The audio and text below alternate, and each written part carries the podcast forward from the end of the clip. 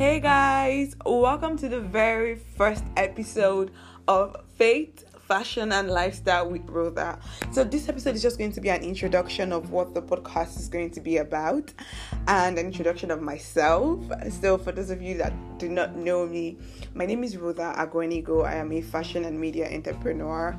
I'm very passionate about fashion, I'm very passionate about media, and you know, these two things are really important to me. My love for media started when I was really young, when I was in secondary school, and I had the opportunity to go work with a radio station. So it was a really like big thing for me, and that's how I found out that oh no, I love media, I love radio so much, and fashion kind of like came in along the line, and I'm just really grateful that I have the opportunity to do the things that I actually love.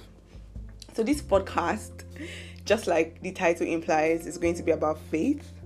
You know, I'm not going to say about Christianity because Christianity can be really cliche, but it's going to be about faith, being a believer, having faith, living a faith filled life and it's going to be about fashion, of course, you know, because I'm like a fashion girl. I have all the answers.